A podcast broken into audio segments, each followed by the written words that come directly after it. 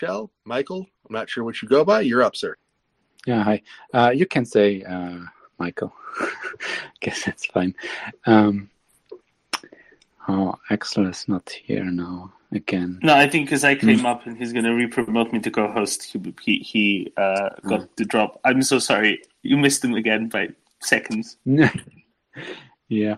Uh, no, but I wanted to um, say, you know, the the previous speaker talked about. Uh, uh, if we deliver everything that Ukraine wants, uh, they're going to be the like too large army or something like that, and there are other countries uh, also going to uh, want to fill up their stockpiles. Um, but uh, I don't know if that's the official American position or NATO position. But uh, I think Ukraine is the country currently at war, and um, not Poland or uh, any other country. So uh, I think, uh, of course, delivering 2,000 artillery, artillery systems would be an insane amount of mon- uh, uh, uh, systems. But um, yeah, we shouldn't forget that Ukraine is the country at war currently, and everything else is just nice to have, right? to, to restock other armies.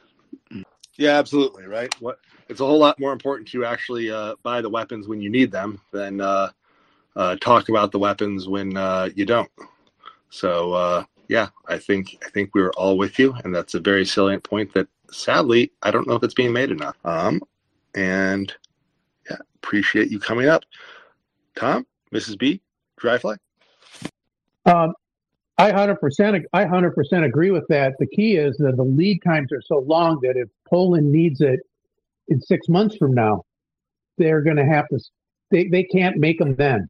So I mean, the capacity ha- there there has to be some inventorying of of these materials. The ability to pass through to Ukraine now is contingent on Western manufacturing being able to backfill those inventories. So they're coupled. Those are coupled issues. They're not they're not either or. They're both. And that's the other thing that Washington needs to realize, and they need to pony up the money. Washington, London, you know, you know, Berlin, Paris, everybody needs to pony up the money now, okay, to be able to um, to do that. Um, someone else was uh, talking about the requirements for um, uh, for munitions going out into the future. I agree. One of the things that I did a quick look was to see are there any Western industries who could make Soviet style non NATO weapon system. And it turns out there actually are some.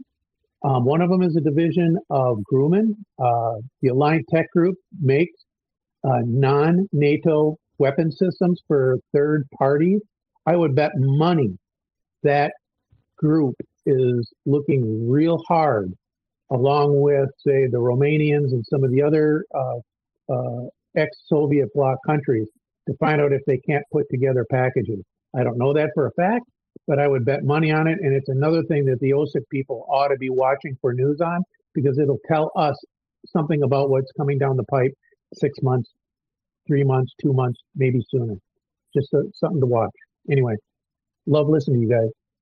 Yeah, if I could ask a, a follow up to Dryfly because I, I didn't see any hands raised. Um, on the procurement, because obviously, if, if, people have got to make large investments like capital expenditure investments uh, to like, you know, create new plants, tool them up, as as well as all the hiring and training of all those guys uh, to make them. Um, for something like, say, the Javelin, for example, is that something that like US companies are legally allowed to sell overseas to allies? Because I dare say there's a lot. So at the moment. Uh, go ahead, Tom. So, Tom, the way it works is you have to get an export permit from the government. This is kind of ir- irrespective of what country it's from, right? But if you're a, a, defense manufacturer in the U.S., you need to get an export permit from the U.S. government. So, if you're sending if you're selling it to the U.K. and it's something that isn't super top secret, then you know they they kind of glance at it and they're like, "Yep, sure, here's a signature," right? And then if you're selling it to I don't know, pick a pick a country that's not very closely aligned with the US, then they're going to have a longer look, right? Um, and that works for basically every country. Uh, some countries are very unscrupulous when it comes to arms sales.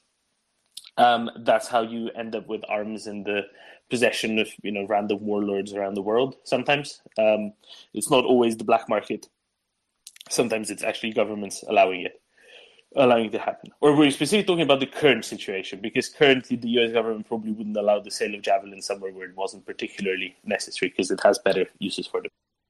Yeah, no, that that makes perfect sense. I guess where I was going with that is more. Uh, can I add a little bit of that? Oh, yeah, go, go ahead, Dryfly, go ahead. Actually, two factors. One is the export license just for the weapon system, and that is to keep it out of bad guys' hands. Absolutely, that happens. The other side is ITAR. Now, that's uh, protecting intellectual property related to especially uh, defense and security issues, but I think it can even be broader than that, but especially uh, targeted toward defense. So I would guess that something like the Javelin would be wrapped up in both. You need to have both.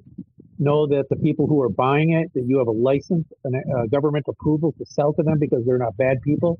And secondly, that you protect the technology. That's the ITAR. I think some of the reason stuff hasn't gone to Ukraine as quickly is because the technology um, protection part of it isn't necessarily as robust. And it's not that the Ukrainians are going to sell it. It's that it just hasn't gone through that rigorous ana- analysis, and the risk is deemed to be higher than the reward. Now, on the non-NATO product like Alliant makes, um, they have more leeway to sell that product to other companies, countries, only because um, frequently the, the it's, it's so mature, the ITAR requirements are not are not important are not are not in effect. So they're just you know if you're going to sell the the munitions to Colombia, you just got to make sure that it doesn't end up you know in the FARC group. You know if you're going to sell it to someone else in the world, it's not going to end up you know in a cartel or in a um, you know being transferred to Iran or something. So in the case of the weapon systems that would be going to Iran for the Soviet era munitions, I would think that some of these Western companies could ramp up for that if they get the orders. The question is, can they ramp up sufficiently to meet Ukrainian demand, which is very, very high, without, again, capital investment? So that will be the thing to watch. But I, I didn't even realize that uh, some of these U.S. military companies even had the capability to manufacture some of that product. It appears they do, probably in low volume, but I would watch that space because if this war lingers on, I think you're going to see that industry ramp up as well. Yeah, so that that was really why I was asking about this was because you know obviously there are some countries you don't want to sell weapons to, but there are obviously a number of allies that presumably could get these export licenses, and you wouldn't need to worry about the uh, intellectual property. So you know, the UK manufactures NLAWs, which have proven great system, but you know, Javelin's got twice the range. If the UK wanted to buy a certain number of Javelins, they could presumably get a contract, get an export license, etc. I guess what I'm curious is, is if Lockheed or Raytheon or whomever's involved in producing these things, uh, you know, with the agreement of the you know US Department of Defense, etc., basically said, okay, we're going to make a whole bunch of javelins. Like, who wants them? Um, I would imagine there'd be quite a lot of militaries, a lot of NATO militaries in particular, that would think, well, I could spend four million dollars on a tank, or I can spend two hundred thousand on a javelin. And you know, if they were to do that and they had a certain number of orders projected forwards, you know, they can then go to a bank and get the money to invest to build the plants and the tooling and hire the guys. Does those that, or am I totally misunderstanding?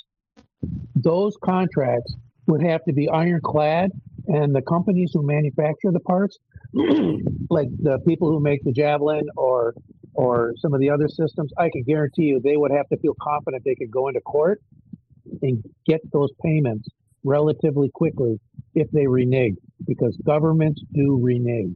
The alternative is for them to write a check up front for the capacity and um, to have four or five comp- countries go together it, it makes it harder for that company to make a hard and fast large investment.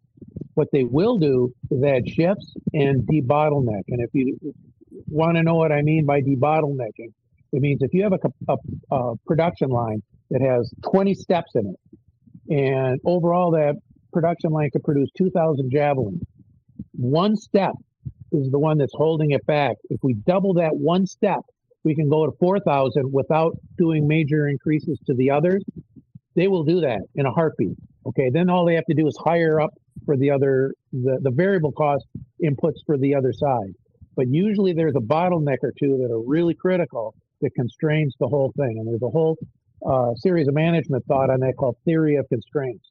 You find that bottleneck and you put the capital in there, then all of a sudden you set it at a whole new plateau. Okay. They will not invest in that if it's really huge money, uh, unless they have firm contracts. If it's not huge money, then they absolutely will without having really, really firm contracts. My expectation is just from reading the news is that for javelins, that magic number is 2,000. Raytheon will go to go go to 4,000, you know, from 2,000 to 4,000, they'll double it uh, without a huge uh, additional investment. To do more than that and to do it faster will require a lot, lot more money. And I'm guessing that number hasn't even been put out yet because it's going to be kind of eye popping. So it's those are the things to watch for when you're when you're doing when you're trying to analyze what's going on. And I, and I've been watching this even though I'm no longer in that business. I'm trying to think like I was back in that business, back in that business, trying to think about what we would be doing, what the companies I worked with would be doing. I'm guessing that's going to be the real criteria.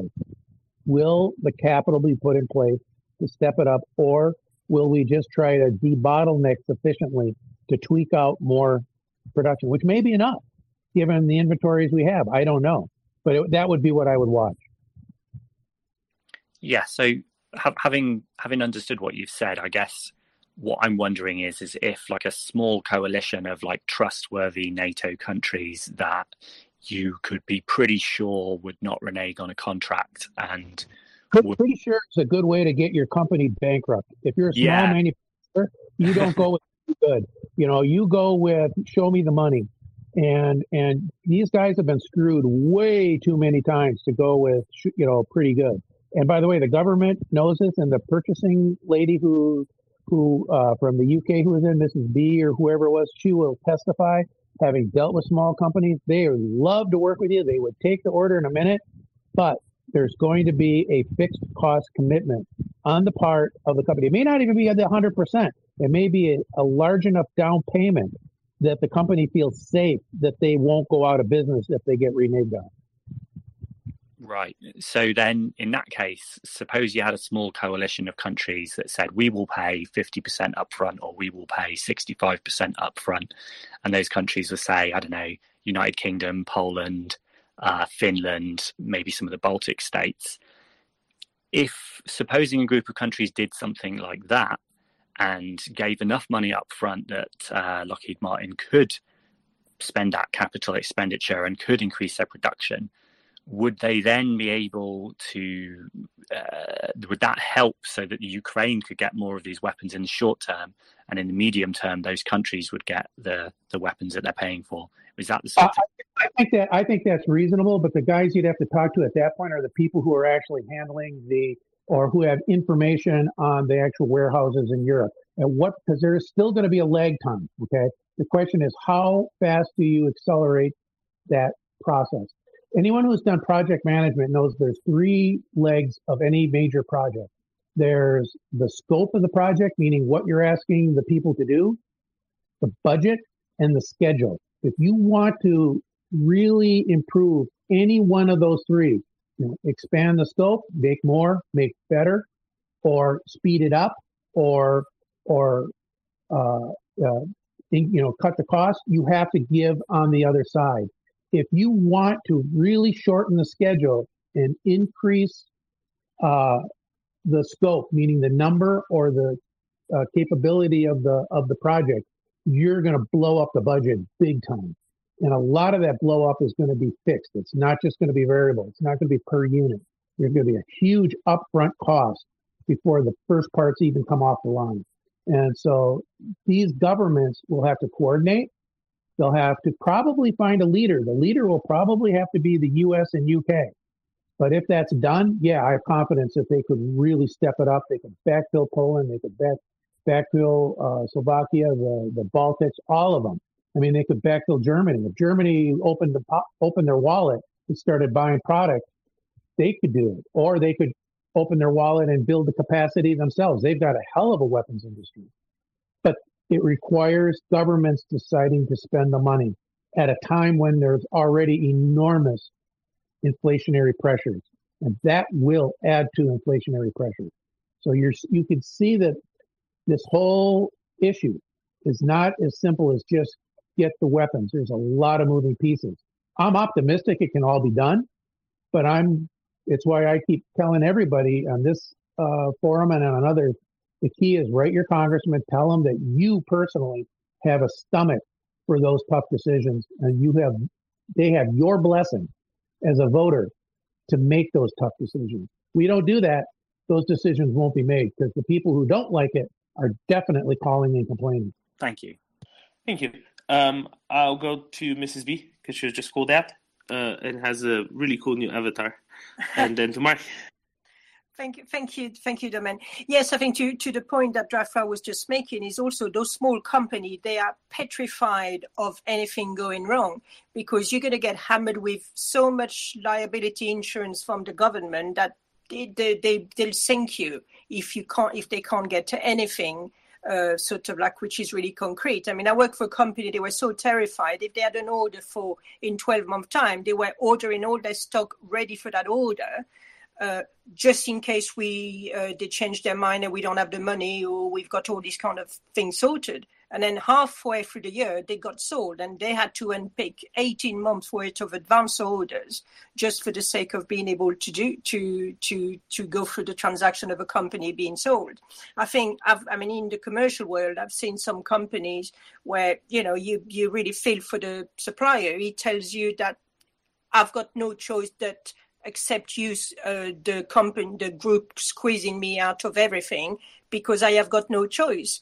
And they they like sort of sort of like sort of um, sort of a hurricane those company and they really squeeze off the comp and I don't know how it is really sort of in the US but in the UK and then certainly in France as well when there is a majority of SME you can't it's like when they say and what's your project manager? Well that's me. I do project management on the tuesday afternoon because i've done purchasing on the tuesday morning. And and they arrive with such a kind of a structure and they arrive like sort of a like a jcb on a on, in a little company and little companies cannot cope with that. They can't cope with the resource as cdc in kind of my line of work on a day in and day out basis. Thank you mrs b. Um, I think it's really interesting trying to apply all of these more normal industries, quote unquote normal civilian industries, uh, experiences onto the defense industry. And of course, it makes sense, right? Because every industry fundamentally is going to, going to work the same at that level. But I, I just find it really amusing uh, for no good reason whatsoever. Um, Mark? Yes, hi. Thank you, Doman. And all, as always, nice job in mod- moderating a, a very informative conversation. Uh, just as a side, I read this morning that Slovenia was uh, sending over. yeah. Of, uh, yeah. Three cheers of Slovenia. It's, it's a little bit more subtle than that, and I, I don't want to go into it because stuff isn't um, hasn't been clarified publicly. Okay. Um, but if sending this means the M84s aren't getting sent, I am dis- dis- decidedly displeased. Yeah, well, let's hope. Um, don't so, so do, do, you mind if I actually do you mind if I clarify? I feel like I have no, to clarify. No, not at all. Please. So in the 40 in, in, in April in the 40s, two months ago, in mid-April, Slovenia was discussing a, ring, a ringtausch, a ringtausch uh, ring exchange with Germany, whereby Slovenia would send 50 M84 tanks, which are highly upgraded. They're basically a derivative of the T72, um, but just about as uh, as highly upgraded as any um, to to Ukraine, and Germany would send some Leopards to Slovenia in exchange. Um, but there has been no news of that, and I'm kind of frustrated about it because I would really like seeing to, to see those 50 tanks in main battle tanks, possibly the best Ukraine would currently have in the battlefield, but there haven't been any. So instead, what they're sending now are 35 basically BMP ones, slightly better than regular old BMP ones, which are awful death traps, really. So instead of, so it seems like instead of sending 50 of, you know, pretty good, as good as um, broadly speaking, Eastern Bloc main battle tanks exist, main battle tanks. Instead, they're sending 35 death trap IFVs. Seems so. It's not clear, but there has been no word on the M84s and nobody spotted them in the battlefield, so I'm kind of, eh, you know, not very happy about that. Mark, Yeah. please continue. Yeah, that's a little disappointing. I had two questions. One in regards to Air Force and aviation, and another one maybe for a finance or anyone else in regards to the Russian economy.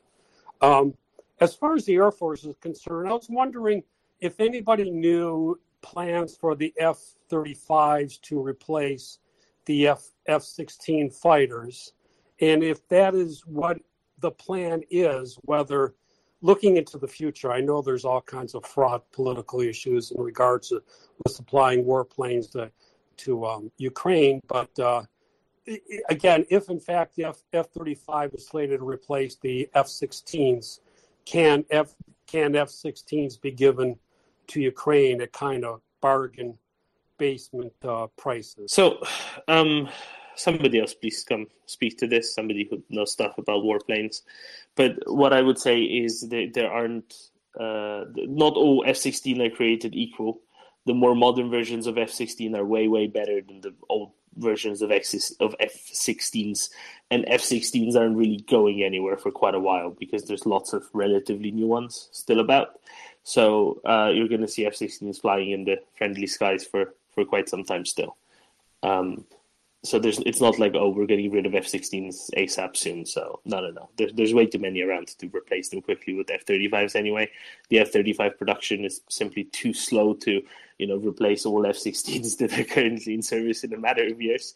Um, however, that doesn't mean that Ukrainians should be getting training on F-16s and then get some F-16s to fly because that would be really good. If that makes Oh. sense. Yes, it makes all the sense in the world. Thank you, Doman. In regards to the Russian economy, I don't know if, if finance is on, but uh, has anybody heard anything recently in the past week or so that may illustrate more cracks happening in the in the Russian economy from sanctions or or lack of money or otherwise? Define more crap. Well, I mean, their ability to, um, uh, maybe in two regards. First of all, their war making equipment abilities being a crack, and, and number two, just the general overall economy being able to meet its consumer demand. So currently, Russia has a high rate of internal inflation, and but they are able to keep shelves stocked as of at least a week or two ago. I talked to a reporter on this who has contacts in provinces in Russia because that's where you want to check first, and he said yes, they are seeing. Uh, basically, what they're seeing mirrors what you see on the YouTube channel Inside Russia. Uh, it's not a pro-Russian channel per se, but it, it just sort of shows you what's going on. The guy has a video where he's just going into a, I believe he's Romanian, and he's going into a supermarket uh, inside Russia and just discussing how yes, they have stuff, but it's not the best quality, uh, and the prices are are much higher than they are in Romania, which is clearly a nearby country with similar um, economic pressures as far as that goes. So. Uh, definitely not great. Um, the other major movement as far as Russian economics go is they are able to, there really aren't discounts so much anymore as the Chinese have, uh, through various oil firms, stepped up their buying of Russian oil uh, by over 50%, it seems. Whether that's volume or price, I can't tell, but the price didn't move up enough that it's going to make the difference. So basically uh, they're brothers in genocide. The Chinese have said we like genocide, we like blood money, and they're buying up huge amounts of Russian oil right now. So that big discount of thirty dollars that uh, the Russians had been having to take on Ural contract oil, uh, that seems to have disappeared. So that's one of the big news there. That said, tank factory still closed auto prices of auto parts or the ability to fix machinery is still high if you can do it at all and you know sure some of these industrial accidents might be partisan activity especially the stuff nearer to the line that has military application but as you move further from the front, as you get further away from direct military application, I think stuff's lighting on fire in Russia because they don't care that much about safety in the first place. And now that they don't have the best possible, um, you know, equipment and supplies and everything that they can buy from the West, they're just telling their people, "Hey, keep it running." And if you do that in an environment of no workplace safety and improper controls, you're going to light a factory on fire. You're going to blow stuff up. Like that's that's sort of what I'd be seeing. So I think that you are seeing it. It's not particularly getting better. Their economy is still heading for a recession. Um, they the how bad it's going to be is oscillate was originally 10% down. So that's the Great Recession bad in the US. It's still really bad. That was the original estimates when the war started. Uh, now the estimates are between 15% to 30% down within a year.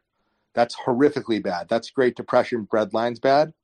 The Russian central bank, sorry, the Russian Ministry of Finance under Nabiullina, who is uh, considered technocratically competent um, and is surprisingly open when they speak in technical language. So they are not, when they're talking, a general thing that happens in finance is the more clear a senior person in finance speaks, the more likely they are lying for political or marketing purposes. The more technical the report is, the more likely they are telling the truth. This is true for Goldman Sachs. It's true for as much as it's true for for uh, the Russian Minister of Finance. But they're pretty clear in their reports that they're currently forecasting a 17% negative projection. So I would say that between 17%, we'll call that the conservative estimate down, and 30%, the Goldman Sachs estimate, is the current range of expectations for how bad this year is going to get in Russia. In other words, horrifically, wildly bad. There's a lot of signs that any part of their industry that isn't based around oil or the war is really suffering. That wasn't a big part of their economy to begin with, but it just got worse. Um, so yeah, so the Russian economy, it's not doing well. It is not doing as poorly as as it could be doing, but it's it's a sick man. It's having a lot of issues. Uh, for sure, this war is not a profit maximizing enterprise. My response to all of the geopolitical analyses that suggest that Putin is doing this to enrich Russia, this war is making Russia so clearly and obviously poorer that like this is bad on a business analytical perspective, uh, and that that is still holding itself to be true as the war drags on. It is continuing to do more damage to the Russian economy and the kind of damage it's doing will not be as easily reversed as some people might think. So some of this damage is going to be long-term productive capacity decreases, especially some of the destruction in their oil sector. So that's what we're looking at there. Uh, I believe the speakers go MP, Antti, then blue. Okay, thanks. How is my mic, by the way? I'm outside. Loud and clear. Okay, super.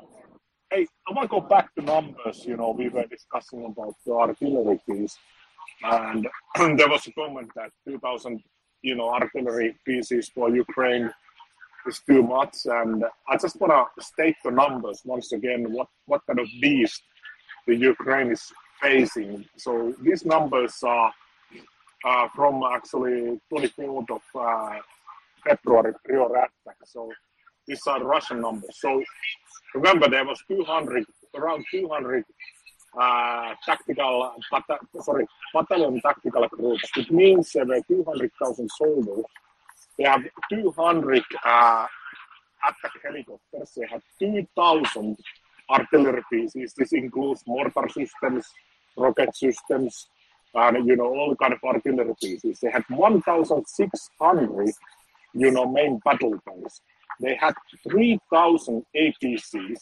They had 600 fighter, fighter air, and I won't go to naval pieces right now, but remember, you know, these are the numbers. This is the attacking force, which might have been now degraded by 20 or 30 percent. So 3,000 artillery pieces against this kind of beast, which is now constantly being, uh, you know, renewed by, by railroads, not a bad. I said, you know, 5,000 artillery pieces if I was in the command, I would ask. Thanks. Mm, thank you very much, MP. Uh, mic check. Can people hear me? Yes. Perfect. Uh, Antti, then Blue. Yes. Hi. Uh, uh, there was a mention that uh, there would be a gentleman from uh, Kazakhstan uh, appearing on this space uh, Yeah, earlier on in the hoping day. And he'll be here. If um, see, the thing is, I don't know his name, but you know who you are. If you're here, uh, then just jump straight up, and uh, we'll we will we will talk to you as well as Madi, uh, who I'm sure will jump up if you jump up. I forget who, what your name is, but Jingu arranged you to be uh, to be around with us right now. Um, I think it might be getting a bit close to noon Eastern, however, and we'll be having Sergei Sumlenny on at noon Eastern. Uh, that is in half an hour's time. Uh, who's a who's a scheduled guest speaker? Sorry about that, Antti. We kind of all forgot, but I didn't think he ever came up. Uh, also, I had some technical difficulties about an hour ago. Had to uh, put my phone in the freezer again. Um, what I just want to remind everyone is that Gunny's still doing his thing. He's still getting tattooed for charity. If you want to donate to Maria Aid and add the word Gunny in the appropriate box, then um, he's going to have to suffer more. He's going to get recorded suffering live on June 29th. Maybe maybe it won't be broadcast live. Maybe you have to see a recording. I'm not sure about the details. But anyway, that's the thing. Oh, apparently, uh, Jingu says that'll be tomorrow, not today. I'm sorry about that. So Kazakhstan uh, stuff in about 23 hours from now. 22 hours from now. There we go. Uh, thank you so much. Um, you know who you are that I'm thanking for the information. Okay, uh, let's carry on with Antti. Did you have something else? If you do, uh, go for it. Otherwise, we're gonna go on to Bloke, and then I think Constantine probably wants to no, talk to. You. That was my point. Thank you. Right. Thank you, Antti and Bloke. Bloke, you're up, sir. Can you hear us? Bloke, you are unreadable. Yeah, we can tell you are making some kind of noise, but you sound like you're talking to me from about across the soccer field. Okay, is it working now? Yes, Am I it better? is. Yes, sir. All right, um, Twitter again. I, I really enjoyed the conversation this morning and and uh, uh, Dreyfus comments about dealing with the government, which I've had the pleasure of doing in the past and getting paid up front. Um, we have been talking a lot about the uh, manufacturing capacity, and I, I think the point was just made like ten minutes ago, but. Um, really, the Russians are in far worse shape when it comes to manufacturing. So, i mean, if if there's a race, there's no contest. And the other thing that we have to keep in mind is inventory and inventory stocks that actually work. Um, so, in terms of that, I mean, even today, uh, I don't know if it's been mentioned here before, but uh, Germany managed to get something done, um, shockingly. Apparently, uh, the Panzer Haubitzers or uh, uh, 2000s are in Ukraine as we speak, seven of them. Let's keep them coming. But I'm confident in um, um, the Western um, ability to step up to manufacturing and keep Ukraine supplied. And I think all those points were made before I before I, uh, people rolled around to me. So uh, uh, thank you very much for the discussion. Excellent. Thank you, Bloke. Uh, do any of our other new speakers wish to speak? We have some people trying to request to come up. I've got a question for you, Finance, that was uh, sent in to me a, a bit ago. If I'm lucky, I'll have an answer. Good. So, da, da, da. okay. Uh, sorry, it's a bit it's a bit hard to find. Okay. Uh, the question is not very well stated, and the, the questioner should know to, to state it better. But um, banking industry, those who do deals with shipping companies, are becoming increasingly worried that Greek shipping companies are helping the Russians export various things such as oil. So, what can you say about that? I think it's said pretty broadly. Yeah, sure. So, one, hey, uh, Foa, you're gonna have to put your mic on mute, or I'm gonna have to drop you down, sir. Raise your hand. It's on the heart button if you wish to speak, and we will call you in turn. Welcome to the Walter Report. All right. Um, so one of the things is that Greece is the headquarters for huge numbers of shipping company due to their maritime laws and traditions. Um, so it's sort of incorrect to say that Greece as a country is doing a lot of things when it comes to transporting stuff because it's more true to say that if you run a shipping company, like you run a super tanker company, something like 80% of super tankers are headquarter flagged out of Greece. The number's insanely high. So it's less about Greece, the yes, country. my question is um, wagon, wagon, wagon, wagon. We go in turn here. I heard So or I read hit the mute recently about sanctions on Russians' gold.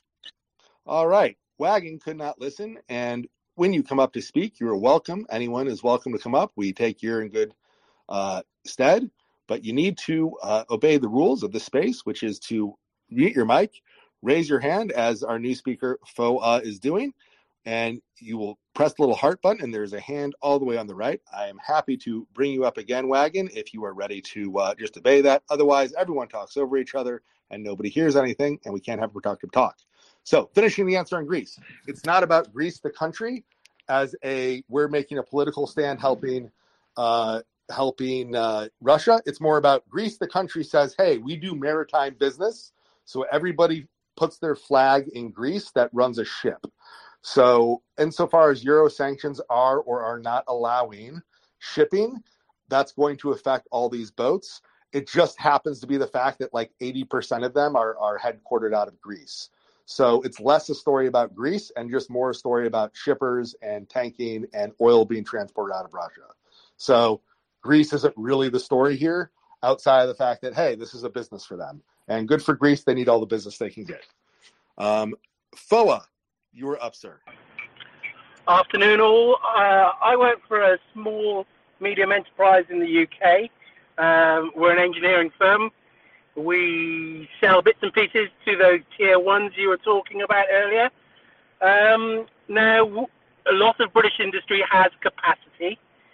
The thing we're struggling with is getting materials from the mills, especially American spec- uh, specified uh, metals. Um, we're asking various engineering firms to do concessions just because we can't actually get the materials on the drawing. Can you be specific as to what kind of materials you're struggling with? I'm really curious. Oh, various forms of aluminiums and steel. Is, is that because they are rare to find and mine, or is the uh, or is that because it's hard to manufacture them in the mill? No, it, demand demand has gone through the roof. So uh, we're, we're we're in a waiting we're in a, a queue behind everyone else, and uh, yeah, we're we're struggling. Um, okay. Uh, out of curiosity, what other kinds of uh, equipment uses these metals? Is this are you competing with cars? Are you competing with Teslas? Are you like what are you competing? No, with? I, I, I think I think we're I think we're competing with similar companies for. Um, uh, well, I suppose some of them could be going into some machine tools, but I think most of it's for aviation and defense materials.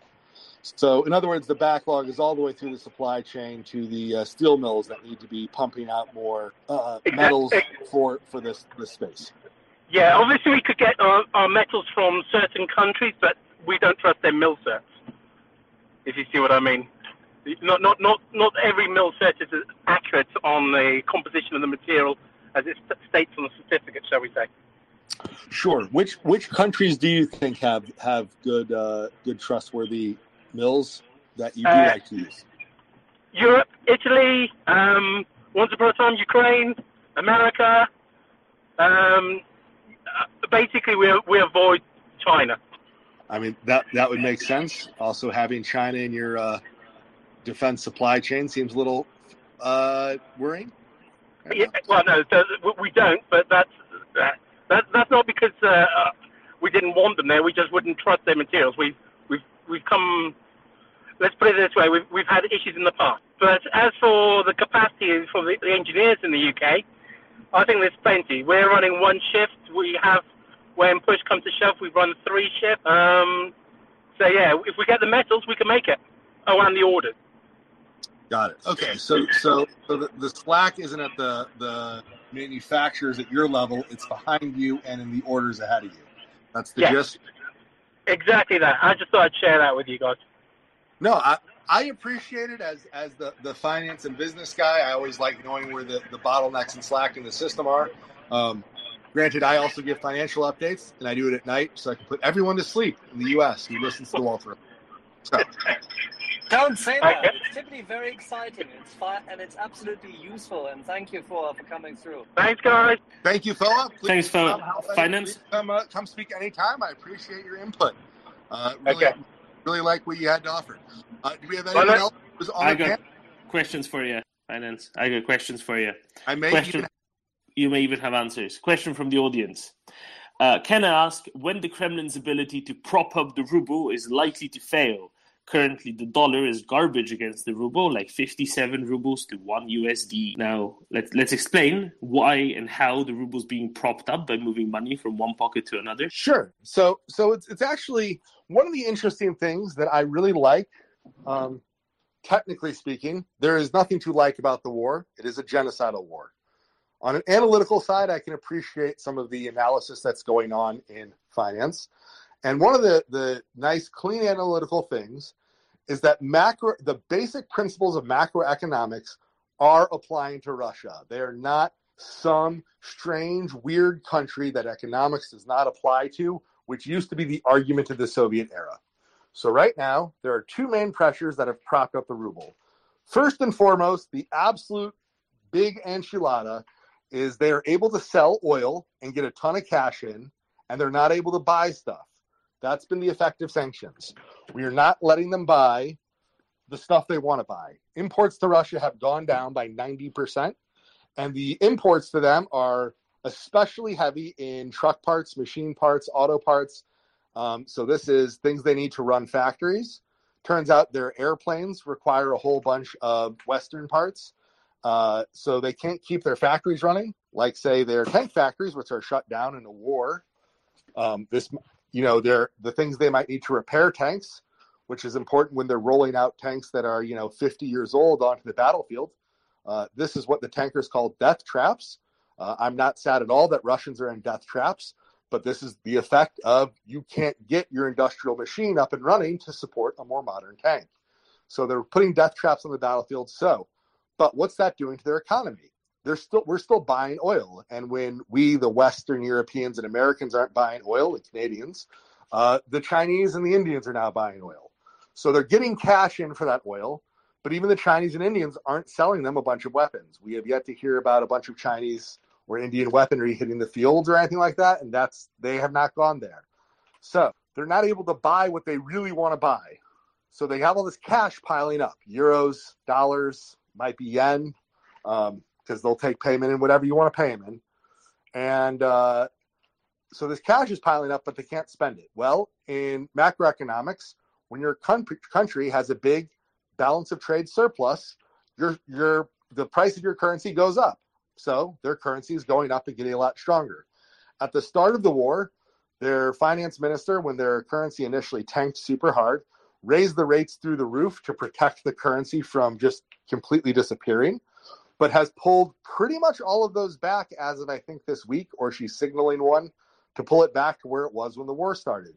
Because the problem that she's facing isn't that the ruble is falling apart weak. The ruble is stronger than before the start of the war. But that's not what you want when your domestic economy is, as I pointed out earlier, looking at a result between the Great Recession of the US to the Great Depression of the US and Europe of the 20s of the 20s and 30s within the next year, right? So they have a terrible economy. Their internal inflation is high. So the price of products for rubles for citizens going up at the same time as the ruble is strong, which hurts their ability to do domestic manufacturing, what little of it still exists for export. So the effect on their economy is really bad for a recessionary environment. And they can't easily stop it because they still want to sell oil because it's for them, it's better than not selling oil in a certain sense. And for their leaders, who are all a bunch of corrupt assholes, uh, that's what lines their pockets. So what we've seen is the ruble is super strong, but it's not helping them. And it's strong because of these economic factors that are applying to Russia like a normal country. And they're applying in ways that say the Russian economy and the is in really deep trouble and it's going to be bad and keep getting worse and worse. So, no, the sanctions are not doing everything I could have hoped and dreamed for, but they are doing quite a lot. And hopefully, they will continue and do more. And they're going to keep wreaking havoc and damage on their economy. Um, and, you know, if you're in Russia, you're currently getting the memo that the only industries up and running are smuggling and theft. That's not new. War, sadly also not new. And I think that's it. Oh, and oil extraction, which itself is falling off a cliff because they just lost a lot of their Western and foreign experts, many of whom are trained in Russia because they don't pay their guys domestically very well. $300 a month is a good salary for a college educated Russian. That's ridiculous for the West. Their colleges are, are pretty good. It's considered a solid degree. Take that degree, go get hired by a contractor in Ukraine, you know, go get hired. If you're an oil engineer from Russia, you get hired by a contractor anywhere else in the world, you're making literally 10, 20, 30 times the money, and you're not a highly paid guy. You're just making decent money. So they've had this huge brain drain for 20 plus years. You can't reverse that right away. It's not like there's some great future awaiting for you in Russia. There's no agency there. So, yeah, their economy's a mess. Uh, economics applies to the situation. Their economy is responding um, as you would expect when you realize where the money is moving to. And uh, the result is a pretty bad uh, economic situation, and specifically a bad industrial situation and that's the part that applies to them fielding more weapons. Unfortunately, as I keep asking the military analysts, they one uh, don't seem to be have to stop producing dumb artillery, and two, and more importantly, yes, they're shooting way more than they can produce, but they had stockpiles that go all the way back to the Soviet era, and all they really need is to put a trigger on it, and even if it's not a new one, they can just keep firing that crap. So that's what we're seeing. Thanks, Finance. And just let's clarify one point, right? So when, um, like in March thereabouts, the Russian central bank instituted the rule by which anybody bringing in lots of hard currency had to immediately sell the vast majority of it to the Russian central bank for rubles. So very simply, gas exports continued, oil exports continued, foreign currency was brought into the country, it had to immediately be sold to the Russian central bank for rubles because that's the only place you could get all the rubles from, and it massively artificially inflated the demand for rubles. Uh, that's why the ruble went up, plain and simple. But unlike normally, it, when you know when a country tries to prop up its currency, it didn't um, it didn't harm its position because it didn't have to get rid of all of this hard currency by selling it away. They just literally took um, you know, dollars from Gazprom Bank, which is a para-state entity anyway, and just put it from one para-state pocket into the para-state pocket of the central bank. They didn't yeah, have to down, send one of the crazy things is even if they don't do that, the currency pressure is going to be upwards. Um, right now, if you're in Russia, they're sort of unwinding a bunch of these things because they're they're realizing that um, it's making their situation worse for the pressures they're actually facing now that the initial shock and awe has worn off of their economy and the markets. Originally, we thought you know Russia would sort of collapse, and that's why you saw the market destroying the ruble. Now that the the market expectation is sort of like this war is going to go on a while, um, the West is going to finance Ukraine because we have uh, moral spines and backbones, except for Olaf Scholz, who likes to lick Putin's boots.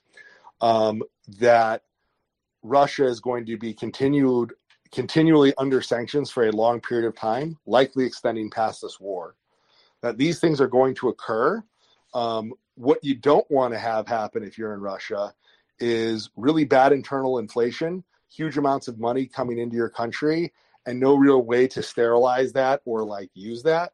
So they're they're they're unwinding a bunch of their earlier efforts, and a lot of their things now are sort of trying to uh, do what they're best at doing is kleptocrats, stealing money from um, political enemies, people who in the West. Uh, if you're a Westerner, you can't sell your stocks in the stock exchange. One of the major financial things that was created, everyone thought would be so that Putin could like freeze all bank accounts. And when I looked under the hood, not really. He could change that he could sort of like freeze classes, which I thought may or may not be used to try to like get people to stop deserting from the army when they're not technically at war, according to them. But the hilarious thing is, buried in all of that was a special law allowing people designated by Putin to start trading on the market an hour before the market opens. Uh, in the West, we call that front running, and it's massively illegal. Uh, in Russia, they call it, here you go, Mr. Oligarch, you can front run the market because you're Putin's friend. So they actually, in the middle of all of that, added an extra like way of being corrupt in Russia because they weren't corrupt enough. They just had to get that little extra corruption cherry on top. But yeah, so so even all the moving from pocket A to pocket B stuff they were doing doesn't like change the fact there's a spigot of money coming in and they can't buy stuff going out. And they're probably going to loosen more of that probably you know generally in the hopes that like they can get their their companies will get the money out and be able to buy things that the government won't because the further you get away from the war machine the more that people will uh, hold their nose and do business with russia unless they're chinese in which case they like genocide and they'll just do business with russia so that's what i'm saying Thanks, Finance. Okay, we have about six, seven minutes before we get Sergey Semlenian. Um, therefore, we shall not take any more new speakers because uh, it's going to be very difficult to get through everyone in that time. Let's go to G, let's go to Ian, and then we're going to clear the, the, the space for Sergey anyway. G. Thank you, Domin. Um, I'll be quick. My question is for finance. I remember in the early, maybe the first month of the war, um, Russia did some sort of fixing with the gold price where they fixed the gold um, price in rubles of some 20%, I think, below the dollar gold price. Um, and I haven't heard anything about it since. And I was very interested. I thought at the time, I remember thinking that would have, you know, big knock on effects is it still in effect? Were there any takers? How did that go? It, it, wasn't. It wasn't quite a fixed price. It was like a guaranteed purchase by the Russian government. It looked like they might be trying to do. It looked like a emergency possibility that that I thought they could then push forward if they wanted to try to like shore up their their thing. But quite frankly, gold always gets extra news because there's so many people who make their their business as gold bugs and sell stuff but like you would rather own a euro than gold because if I want to do something corrupt, I can like hand a pile of euros over to the Chinese a lot more easily than I can hand them a gold bar to sell me something or the Indians or anybody else or Kazakhstan. So yeah, I didn't really hear anything. Uh, quite frankly, that's the kind of thing that they're sort of unwinding. Uh, it wasn't a forcibly required like theft or even anything as extreme as like when the U.S. said they wouldn't take their their uh, their dollars anymore. So yeah, we haven't heard anything because quite frankly, I thought it was uh, it, it it it hasn't really moved that direction, and the issues they're having are sort of the opposite from what they had early on after that sort of initial shock wore off. Uh, I would like to note what a listener just sent me because it's hilarious that uh, Russia is trying to maintain their AAA credit rating for the corruption agencies. That they want to have that 100% perfect corruption rating and uh, yes, uh, I will be starting here finances, corruption rating.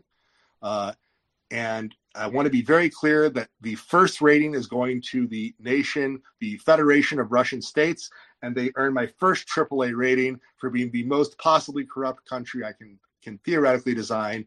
You bunch of fucking assholes, you are a corrupt nation. Uh, and our final speaker before our great host comes up, Mr. Ian Nick. Uh, Mr. Ian, you're up, sir.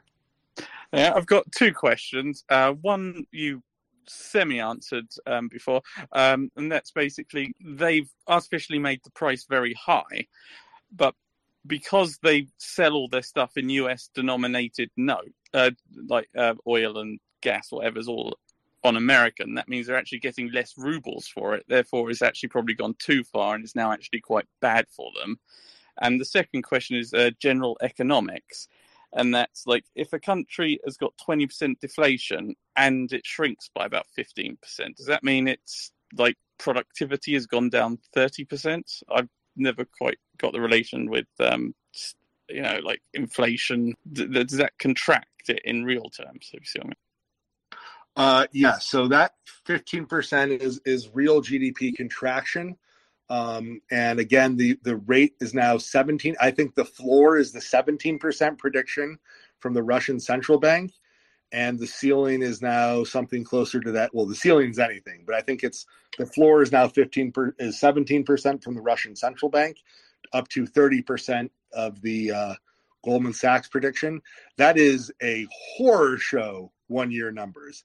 That is as bad as you can like that's that is unspeakably awful numbers, especially when, as pointed out uh, by many other people, not you know brighter than me, when the year started, they were supposed to have a growing economy. So that's you know we're talking about them losing all of the economic uh, growth they've had in the last like 10 15 20 years by the end of a year or two like that's the kind of ways to think about this if you were asking a slightly different question and I missed it, I apologize. So, so by all means, restate if I answer, answer the wrong question.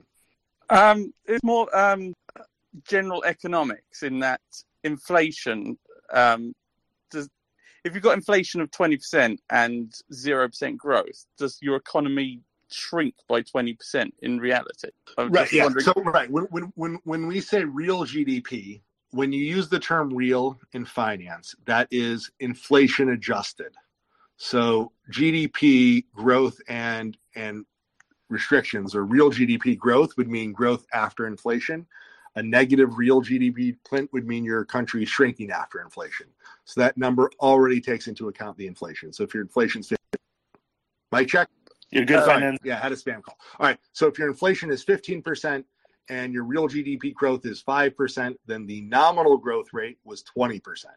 If your inflation is 15% and your real GDP growth rate is negative 17% because you're the AAA corruption rated Russia, then your nominal growth rate was negative 2%, uh, give or take. The math works a little funky because of percentages, but yeah, so the nominal growth rate is uh, negative 2%, but the real uh, the real growth rate, if you will, would be negative 17% in that case. So that's how it's added up. Thanks. Thanks. Uh, it's like, yeah, never quite got there. No, that is that is a perfectly good question. That is absolutely taking into care. So when you hear economists or you know people talk about economics use the term real, real is the word that means we've already thought about inflation.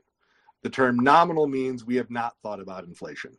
That's what those two keywords mean when you're listening to people talk about economics and inflation. All righty, let's uh, just uh, highlight one thing. Uh, first and foremost, thank you very much, uh, Finance, for joining up and uh, carrying the the hour.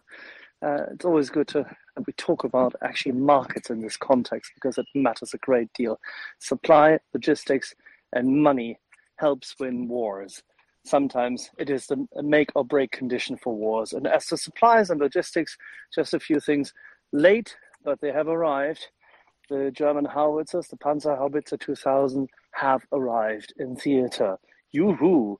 If only there were 50 more of them. But still, as a friend of our wonderful space has said, Nuno Felix, oh boy, these hurt. And they will. And the Ukrainians, according to all what we've heard from our friends in Germany who have trained them, um, the Ukrainians are exceptionally adept at using them. So let's hope that um, they send a few presents to the Russian side. And whilst we're on the level,